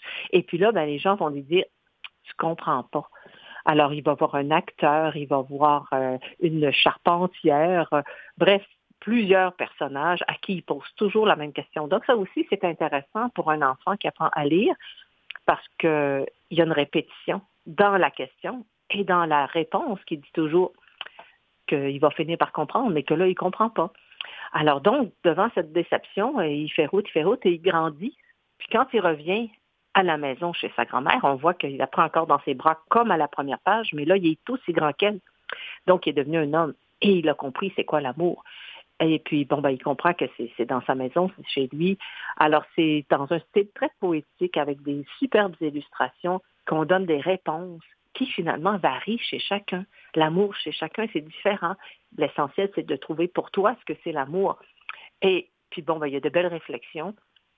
Et puis, euh, des, des- comme une belle conclusion, sans donner vraiment de réponse. C'est à l'enfant de trouver avec euh, sa connaissance du monde ce qu'il aime, en fait. Alors, très bel album. Euh, eux, ils disent 3 à 8 ans, je crois. Mhm. Moi, je dirais, oh, 4-5 ans, parce que pour comprendre c'est quoi l'amour. Puis c'est un concept. euh, Ouais, j'irais jusqu'à 10 ans même, parce que c'est vraiment poétique la façon de l'écrire et de et de l'illustrer aussi. Alors, euh, trois ans, c'est peut-être un peu jeune. D'accord. On va vous, on va, euh, on va vous écouter. Et puis, euh, pour les adultes, finalement, j'ai bien hâte de vous entendre là-dessus. Un collectif de 14 textes. Ça s'appelle 15 brefs essais sur l'amour. Mais pourquoi c'est écrit un collectif de 14 textes? Ben, c'est qu'il y a 14 textes et la présentation de Marie-Lise euh, Hamelin, on peut dire ça. Et il y a un texte d'un homme. En fait, moi, je dirais qu'il y a 14 femmes qui ont écrit et un homme. Alors, c'est vraiment, pour moi, un déséquilibre. Quand on veut parler d'amour aujourd'hui, j'aurais cherché à faire un peu plus l'équité. Ouais. Ah, Bon. Alors, mais c'est comme ça. Elle dit dans son introduction, euh, Marie-Lise Hamelin, qui a fait la direction de ce collectif-là, que finalement, euh, elle n'a pas trouvé d'homme qui voulait écrire. Ben, ça, j'ai un peu de mal à, à comprendre ça. Là. Je ne sais pas combien ont été sollicités. Le seul qui écrit, c'est Julien Gravel, que je ne connaissais pas, qui est un auteur qui a quand même publié deux livres. Puis son texte porte plus sur l'amitié parce qu'il va parler des chiens de traîneau et de la relation que tu peux avoir avec ton chien. Et là, il va citer Montaigne et la Boétie, qui étaient des amis. Et Montaigne qui a dit la phrase euh, bien connue, euh, parce que c'était lui, parce que c'était moi. Effectivement, c'est ça l'amour. Hein? C'est pas tout le monde, c'est la personne en question. Et le texte de Julien Gravel est le plus court de tout le recueil. Alors moi, je- j'ai trouvé qu'il manquait beaucoup d'hommes dans ce livre-là. Mais bon, c'est ça qui est ça. Ensuite, ben, il y a Mylène McKay, qu'on connaît comme comédienne. Oui, Mylène Macaille. Oui, elle a déjà publié un livre là, récemment, euh, dont je parlerai bientôt sans doute. Et là, elle, euh, elle dresse un- une liste d'avertissements. Ça me fait penser à quand euh, Infoman commence avec avertissement, un peu comme ça. Euh, inspiré du refus global, son texte, là, c'est le refus total des amours toxiques. Donc, elle fait la liste. Si t'arrives ça, c'est pas bon. Si tu fais ça, c'est pas bon. Puis là, il y a, il y a une liste avant qu'elle qu'elle parle du refus global, finalement, qui l'a inspiré pour écrire ce texte-là. Et on sent à travers plusieurs textes, pas seulement le sien, que la pandémie a beaucoup influencé ces gens-là. Le fait de vivre en confinement, ben, c'est dur peut-être pour la relation de couple, c'est dur pour les relations amoureuses. En confinement et en couple? Oui, puis parfois, là, euh, moi j'ai une amie qui vivait dans le Bas-Saint-Laurent et son chum était dans une autre ville qui était coupée par les frontières Ah, géographiques qu'on a fermées à un moment donné, puis ne pouvaient plus se voir. Une autre Alors, difficulté, ça. Ouais, c'est ça. Alors, euh, donc, il est souvent question de ça. J'ai bien aimé le texte de Raphaël Corbeil, qui est une journaliste et qui enseigne au collégial euh, en sociologie. Donc, elle a, elle a lu beaucoup d'ouvrages, puis elle nous montre finalement que son texte s'intitule Le déséquilibre amoureux. Ben, c'est le fait qu'on n'éduque pas les garçons et les filles de la même façon. Effectivement, on dirait qu'on est revenu à quelque chose qui était à la mode il y a très longtemps, c'est-à-dire le rose pour les filles, le bleu pour les garçons, les jouets très, très féminins. Même dans les livres, il y a ce qu'on appelle le girly. Là. Alors, euh, elle, ça peut pas faire autrement qu'après ça, quand ils grandissent, ben, ils sont dans des champs différents et que les relations, ben, c'est difficile après ça quand ils sont adultes. Mais elle termine son, son texte d'une façon optimiste avec espoir, puis elle dit Je continue d'espérer rencontrer un jour l'amour véritable, celui qui serait égalitaire, réciproque dans l'engagement et dans l'effort, un amour dans lequel on serait deux à vouloir s'améliorer, grandir et s'épanouir ensemble. Voilà, un bel idéal, puis effectivement, ça devrait être ça, l'amour. Alors, euh, si je comprends bien, ce ne sont pas du tout des nouvelles, c'est vraiment des, des témoignages jusqu'à un certain point?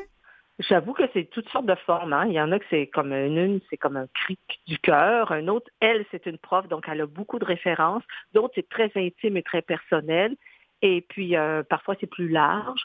Euh, comme le gars avec ses chiens, euh, c'est un récit presque de son, son vécu avec ses chiens de traîneau. Alors, c'est, c'est pas c'est vraiment différent. Et puis là, ben, c'est ce qui est intéressant parce qu'on va d'une lecture à l'autre. Il y en a qui sont très féministes, il y en a qui sont dans l'autodérision et qui se moquent d'eux-mêmes. Euh, bon, il y en a qui sont romantiques, puis il y en a qui, qui ont vécu des choses difficiles, puis on le voit. Puis il y en a qui préfèrent le célibat, puis il y en a qui parlent de l'amour et de l'amitié, tout simplement. Alors, euh, il y en a pour tous les goûts. Puis je me dis que réfléchir sur l'amour aujourd'hui, là, c'est devenu plein de nuances. C'est- Il y a là-dedans, ça s'appelle en sous-titre Petit et grand chantier de reconstruction. Donc, c'est Ah. comme si après une peine d'amour, comment tu te remets? Mais c'est pas tout le monde qui est dans une peine d'amour. Les textes sont, sont très différents. Alors, euh, j'ai beaucoup aimé, entre autres, euh, euh, Vanessa Younsi, dont j'avais parlé déjà dans le passé pour sa poésie. Eh bien, elle, elle parle de sa relation avec son mari. Elle, c'est une psychiatre et poète. Puis son, son titre, c'est Chante encore pour nous. Et euh, je la cite, Je ne considère plus la passion comme relevant de l'amour. La passion, ça reste un élan, une frénésie. Voilà ce que j'ai saisi à tes côtés. Aimer, c'est collaborer, faire équipe, s'entraider. Alors, c'est très bon, c'est très intime ce qu'elle raconte, même par exemple, en parenthèse, elle fait allusion à la façon de placer le rouleau de papier de toilette pour qu'il se déroule bien dans le, le dévidoir quand on en est rendu là, parce qu'on est très intime. Là. Alors, c'est un très beau texte sur euh, l'amour. Euh, il y a des gens étrangers, il n'y a pas juste des gens d'ici. Alors, euh, il y a une belle variété, mais moi, ce que je trouvais, c'est que ça manquait de garçons pour donner leur point de vue sur comment ils vivent l'amour. Peut-être qu'il y aura 15 brefs essais sur l'amour, partie, deuxième partie avec cette fois-ci plus d'hommes que de femmes. Et tout- tous ces auteurs, autrices, surtout autrices, sont à peu près du même âge, de la même génération? 30, 40 Pas ans? forcément, non, il y a des très jeunes puis des un peu plus vieilles, mais effectivement, c'est pas vieux là. C'est des amis de le- celle qui a dirigé le Marie-Lise Hamelin. Marie-Lise Hamelin qui a dirigé le recueil. Elle le dit d'entrée de jeu qu'elle a consulté ses amis. Euh, mais c'est intéressant parce que ça nous donne finalement le point de vue de de ces gens-là qui sont soit des mères, des amantes, des, des femmes célibataires, euh, des professionnels, euh, puis des étrangères aussi qui sont venues vivre ici. Alors, ça donne un autre point de vue par rapport à ce qu'elles ont vécu quand elles étaient enfants dans un autre pays. Bref, euh, il y en a pour tous les goûts. Et puis, ben, ce qui est, ce qui est bien, c'est que c'est des petits essais. Donc, on peut sauter de l'un à l'autre. Moi, je les ai pas lus dans l'ordre. J'ai été voir, ah, elle, qu'est-ce qu'elle dit, qu'est-ce qu'elle dit? Et puis, euh, Oui, c'est ça fait des, Ouais. une, une lecture de chevet. Voilà. 15 brefs essais sur l'amour, petits et grands chantiers de reconstruction. C'est publié aux éditions Somme Toute. Et c'était euh, une de vos trois suggestions à l'aube ou à l'approche de la Saint-Valentin, puisque vous ne serez pas avec nous mardi prochain.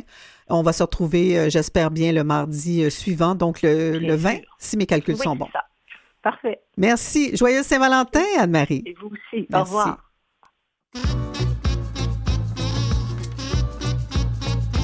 Je suis né, ça fait un bon bout de temps. Ça va faire 77 ans à la Saint-Jean.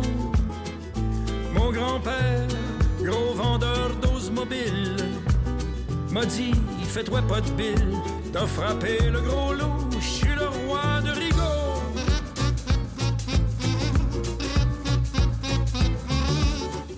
Ça va faire 77 ans déjà. Ben là, ça va faire. Je suis né en quatrième année. Des leçons de piano que soufflait dans mon cou. Une femme que j'appelais ma sœur et que j'appelle encore quand j'ai froid dans le dos sur mon banc de piano.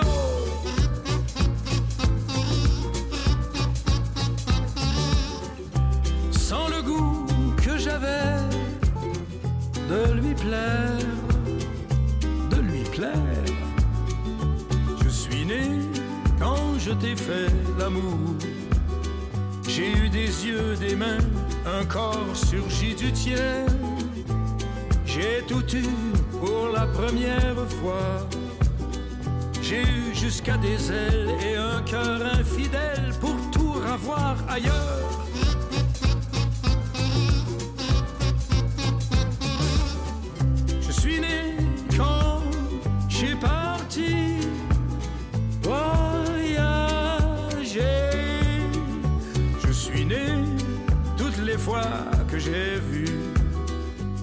Ça ne marchait plus, puis j'ai tout recommencé au début de ce qui restait de moi. Les retours de nulle part vers un nouveau départ, ça ne rend pas plus vieux. On renaît chaque fois. Le petit, le petit. On renaît chaque fois. Petit, plus petit. On renaît chaque fois. Plus petit, plus petit. Robert Charlebois, une chanson de Région du Charme, Je suis né. Et justement, Charlebois, Ducharme et les autres, c'est le titre du nouveau spectacle de Robert Charlebois qui, euh, pour ses 80 ans, repart en tournée. Ça commence en avril 2024. Vous écoutez au quotidien avec Hélène Denis.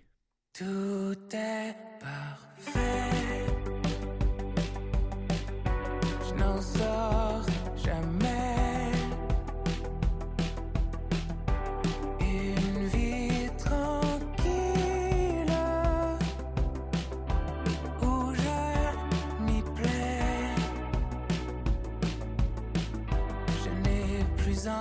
d'être brave.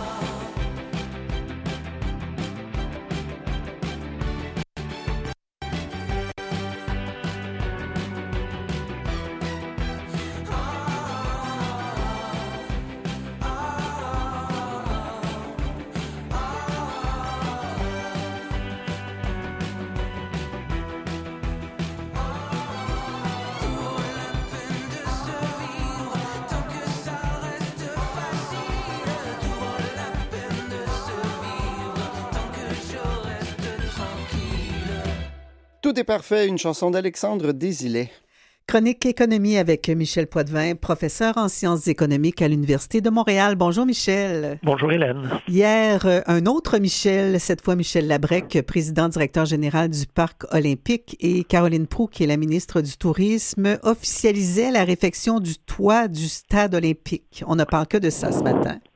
Ben oui, on en parle beaucoup. En fait, ça fait beaucoup de temps qu'on parlait là, un peu euh, du toit à différents moments. Là.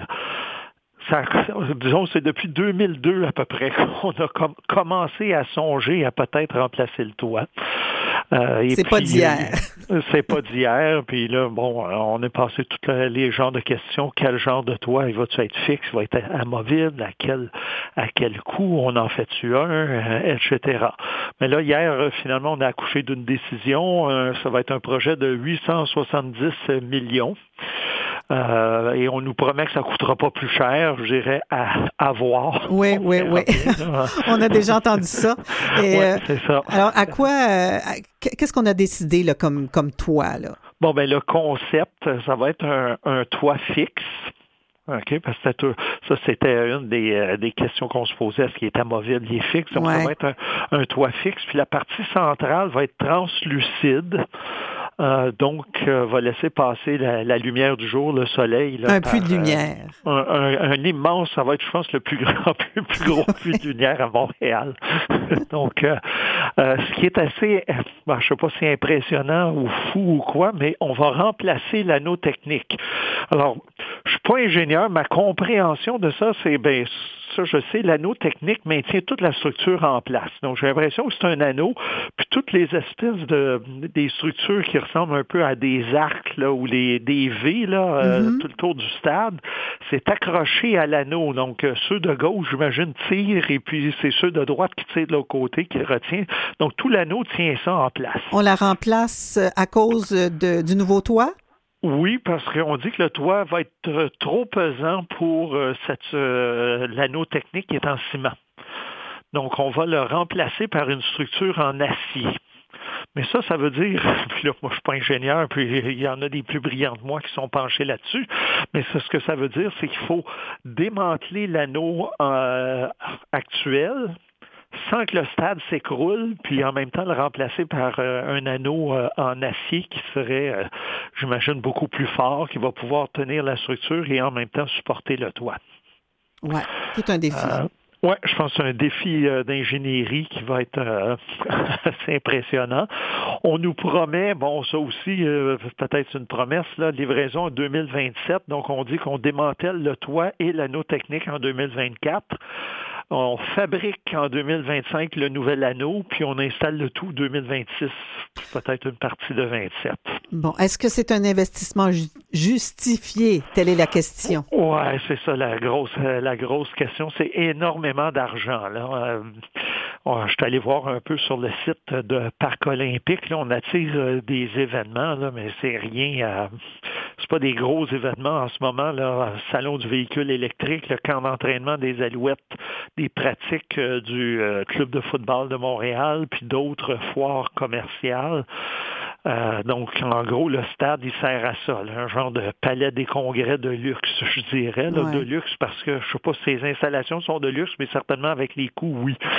Avec le nouveau toit, on songe peut-être à tirer un, je pense qu'il y en a déjà eu un match de la NFL, donc peut-être des parties de la, la Ligue nationale de football, le football américain. On espère attirer des artistes réputés là, euh, qui cherchent des grands stades. Puis en ce moment, il n'arrête pas à Montréal. Les Taylor Swift, Beyoncé ou Bruce Springsteen ou autres qu'on a mentionnés. On a parlé de la Coupe Grey. Euh, donc ça, ça pourrait être des événements qu'on attire. Nos équipes sportives, ils ont déjà leur stade, puis euh, qui ont été plus ou moins euh, financés à divers niveaux déjà par le gouvernement. Euh, les Alouettes jouent au stade de, McGill, l'Université McGill, et puis le club de football au stade Saputo, qui est juste à côté du, stade olympique. Je pense que depuis des années, on se tire un peu dans le pied. On a le stade olympique, puis on, on finance d'autres stades. Une chance qu'on n'a pas eu une équipe de baseball. On était prêt, je pense, à en financer un autre stade de- Centre-ville pour le baseball. À un moment donné, ça fait, ça fait beaucoup d'investissements pour le sport professionnel, je trouve. Les retombées économiques sont estimées à 150 millions. Euh, mais en, en ce moment, elles sont estimées à 68 millions. Ça veut dire que le toit apporterait des retombées supplémentaires de 82 millions. Ça me semble pas beaucoup parce que ces chiffres-là, c'est euh, toujours très exagéré. Là. Euh, puis que j'en ai peut-être déjà parlé il y a longtemps, mais les chiffres des retombées, il faut les diviser par 5 ou 10. Là. Juste pour vous donner, par exemple, un exemple. Supposons qu'on avait un match de la NFL, puis un Américain qui arrive du Vermont, puis il dit, je vais aller voir euh, une partie de la NFL à Montréal. Puis par exemple, dans sa fin de semaine, il dépense 300 dollars au restaurant pendant qu'il euh, parallèlement à sa visite pour le football. Donc, on dit, ah, ben, il y a une retombée, c'est de l'argent neuf dans l'économie, on dit, on a une retombée de 300 dollars. Mais il ne faut pas oublier que l'Américain, quand il est venu, il a, a mangé un repas, il a consommé une bouteille de vin, il a utilisé des ressources qu'on n'a plus. La bouteille de vin qu'il a pris, mais on ne peut plus avoir, nous. Elle a un coût, cette bouteille de vin-là.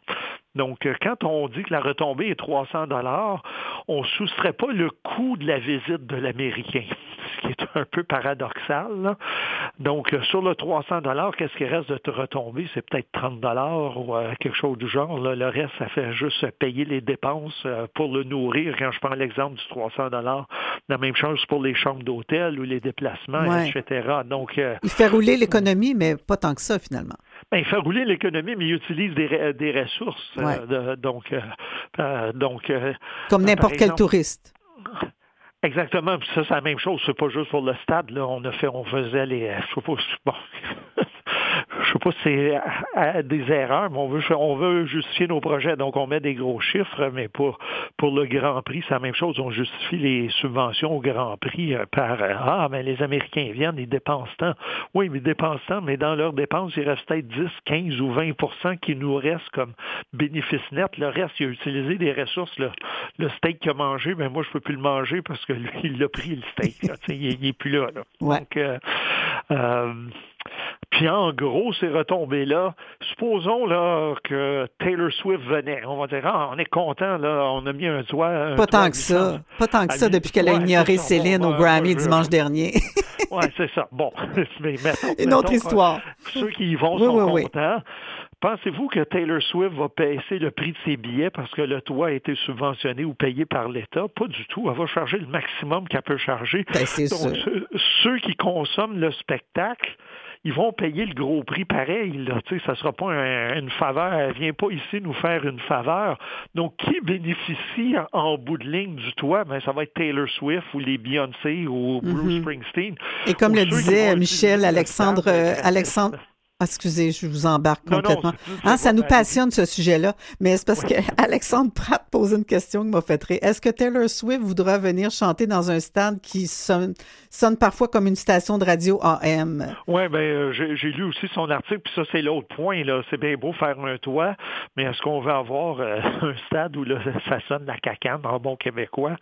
Euh, ce qui pourrait, ce qui risquerait d'arriver, c'est de dire euh, Ah ben oui, ben là, Taylor Swift ou d'autres vont venir, donc là, on va investir d'autres dizaines ou centaines de millions pour rendre le stade, euh, lui donner une valeur acoustique. Oui, mais là, lui, ça, ce montant-là, il n'est pas rentré dans, la, dans 870 millions, puis c'est pour les mêmes retombées. Là. Ça a été la même chose avec le Grand Prix. Là. Je pense que les gouvernements subventionnaient à chaque année. Ils vont dire Ah, c'est pas une si grosse subvention, on attire du monde et tout.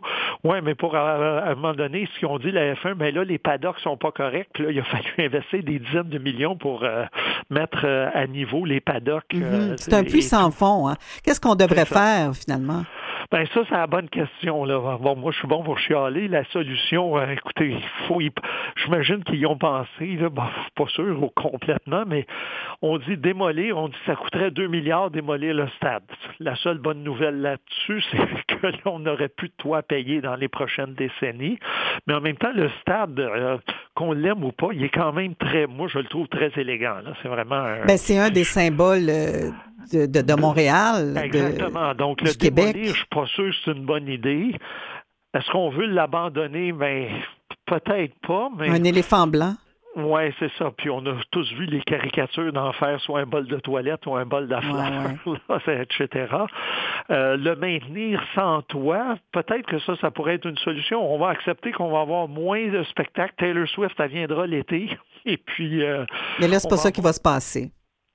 Euh, Non, exactement. Parce que peut-être la solution, c'est de le maintenir sans toit. Déjà, il nous coûte cher, mais on n'aurait pas cet investissement-là à faire. Là. On démonte le toit, on arrange ça. Puis, nos événements sont euh, printemps, été. Mais il va en avoir un toit de toute façon.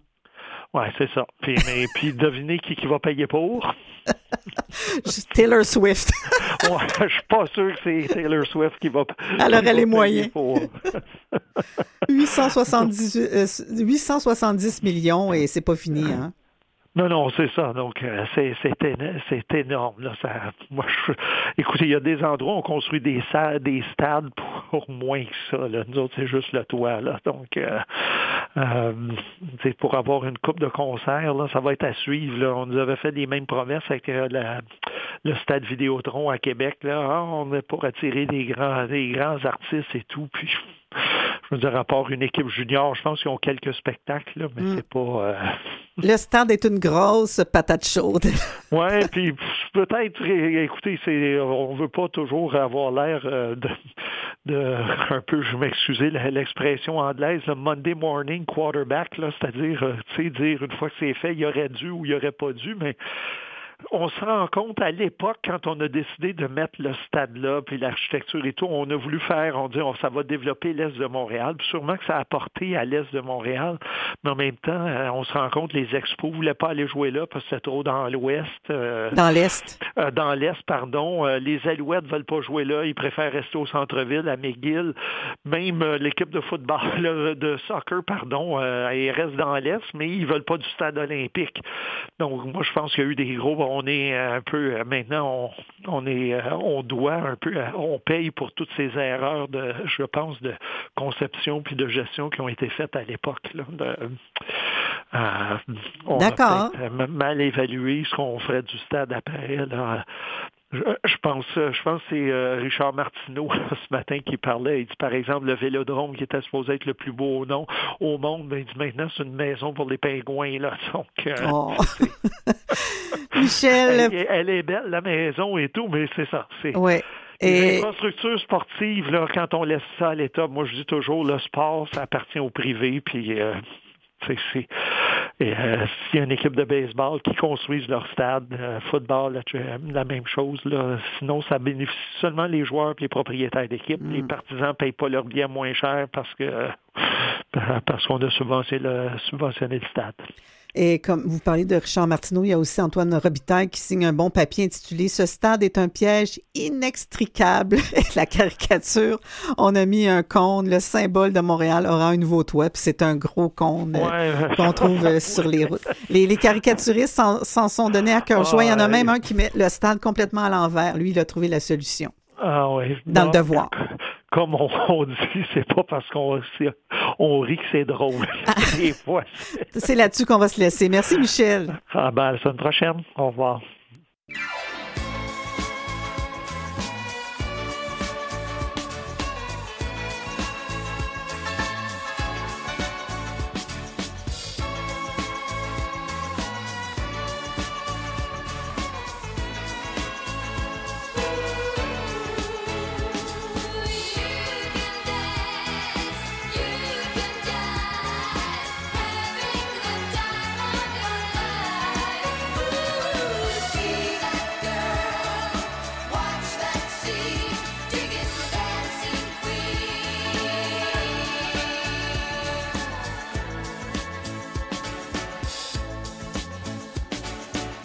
Friday night.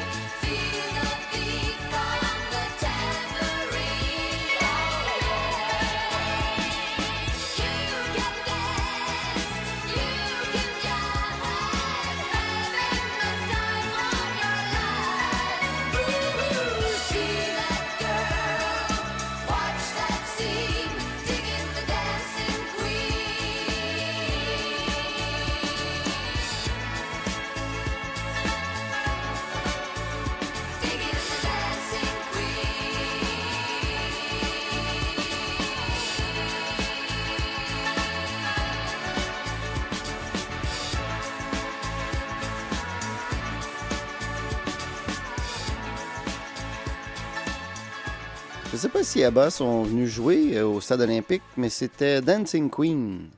Il faut faire la révérence à la reine, point d'exclamation. C'est le texte d'Hugo Dumas d'aujourd'hui. Miley Cyrus sait comment recevoir un trophée des mains d'une légende quand Mariah Carey a annoncé que Flowers remportait le Grammy de la meilleure performance pop en solo. Feu Hannah Montana a quasiment perdu connaissance avant de se de se poster derrière le micro et de louanger celle qui pousse des notes si aiguës que seuls les dauphins les entendent. Ce moment est trop iconique. J'aurais pu rater la remise de ce prix, c'est correct, mais pas Mariah Carey. Je viens de te voir au Hollywood Bowl. C'était la totale, a témoigné Miley Cyrus, qui a aussi embrassé Mariah sur les deux joues, smack smack. Un moment d'admiration sincère qui témoigne du respect senti d'une pop star envers une icône du même domaine. Taylor Swift aurait dû s'inspirer de sa camarade, Cyrus, avant d'arracher son prestigieux trophée des mains de notre fragile Céline et de causer un incident diplomatique plus grave que le naufrage du Titanic. Alors, ce sont les mots d'Hugo Dumas. Ce moment de télé relayé tard dimanche soir a été gênant pour Taylor Swift, qui a eu l'air ingrate, égoïste et déconnectée devant toute l'industrie musicale réunie à l'aréna crypto.com de Los Angeles. Gagnante de l'album de l'année, Midnights, pour la quatrième fois un record historique qui l'a propulsée devant Stevie Wonder, Paul Simon et Frank Sinatra. Taylor Swift tirait la confuse Lana Del Rey par la manche et se jetait dans les bras de ses collaborateurs éparpillés aux quatre coins de la scène. Puis, la plus grande fan des Chiefs de Kansas City a foncé vers Céline qui tenait sagement le Grammy Graal et elle a agrippé la quincaillerie dorée sans regarder la diva de Charlemagne ni même lui décocher un sourire ou lui adresser un petit mot. Rien du tout. Blank space. Est-ce un incident aussi dramatique que le vidéoclip foudroyant Dit's Call, Dit's Hall Coming Back to Me Now, une chanson de Céline? Vraiment pas. Et est-ce que nous suranalysons cette, cette scène qui a duré quelques secondes? Probablement. Moi-même, un Swifty convaincu, je trouve que cette indifférence, sûrement causée par l'énervement, a été décevante de la part de la plus grande vedette de la pop actuellement. Taylor Swift, que j'adore, avait devant elle une chanteuse dont la santé ne lui permet plus d'exercer son métier et qui assistait pour la première fois en plus de deux ans à un événement médiatique important devant des millions de téléspectateurs. Une marque de reconnaissance relevait de la politesse élémentaire. D'autant plus que dans son discours, Taylor Swift a encensé Lana Del Rey, une légende qui a ouvert la voie à tant d'artistes féminines alors qu'une pionnière pas mal plus pesante se tenait à quelques mètres d'elle, complètement ignorée. Quelque chose sonnait faux, et ce n'était pas, entre parenthèses, inséré ici le nom d'un concurrent de la voix. C'était incongru, car ce 66e gala des Grammy se déroulait depuis trois heures sous le signe du Girl Power, alors que des monuments du showbiz comme Tracy Chapman, Johnny Mitchell et Annie Lennox côtoyaient leurs euh, jeunes consoeurs Dua Lipa, Billie Eilish, Miley Cyrus ou Olivia Rodrigo et que toutes les statuettes avaient été récoltées par des femmes. Après la soirée, Céline, 55 ans, et Taylor, 34 ans, ont posé pour les photographes en s'enlaçant, en s'enlaçant et en souriant, question d'éteindre le feu qui embrasait les réseaux sociaux. La machine de marketing de Taylor Swift, parfaitement huilée et ultra efficace, a récupéré la maladresse qui a éclipsé la chose la plus importante de la soirée. Céline Dion se porte mieux. Vêtue d'un long manteau ocre et d'une robe en mousseline rose pâle du couturier Valentino, Céline Dion a été ovationnée par tout le gratin musical américain pendant qu'elle s'avançait vers la pastille circulaire avec son fils aîné René Charles Angélil, 23 ans, élégant et discret. À la vue de la mégastar québécoise, même Taylor Swift a bondi de sa chaise et a entonné de façon brouillonne les paroles de The Power of Love. Parenthèse ici, les caméras ne lâchent pas Taylor Swift d'une semelle, entre parenthèses, rouge de Louboutin. Chacun de ses gestes passe sous un microscope géant et imaginez la pression qu'elle subit au quotidien, c'est vertigineux. Il y a de quoi oublier de faire la génuflexion devant la souveraine des chansons d'amour. Pour revenir à Céline Dion, qui paraissait en forme dans les circonstances, elle n'a aucunement parlé de sa maladie neurologique, le syndrome de la personne raide, ni donné de détails sur son état de santé. C'est encore le brouillard pour ses admirateurs qui ne l'ont pas vu en spectacle depuis le printemps 2020. Garde-t-elle ses infos pour son documentaire I Am Céline Dion qui sortira sur Amazon Prime Video en 2024 à une date qui n'a pas été précisée? Sûrement, écrit Hugo Dumas. En attendant le bulletin médical complet, on se réjouit que Céline ait renoué avec le styliste Law Roach qui a élevé son look au niveau haute couture entre 2016 et 2019. Taylor Swift a peut-être popularisé les lèvres rouges, un truc classique que son ex-copain Harry aimait. Reste que la couronne du style repose toujours sur la tête de Céline. Encore un soir, encore une heure, encore une larme de bonheur. Et oui, on t'aime quand même, Taylor. Alors, j'allais ajouter, c'est toi qui le dis, Hugo.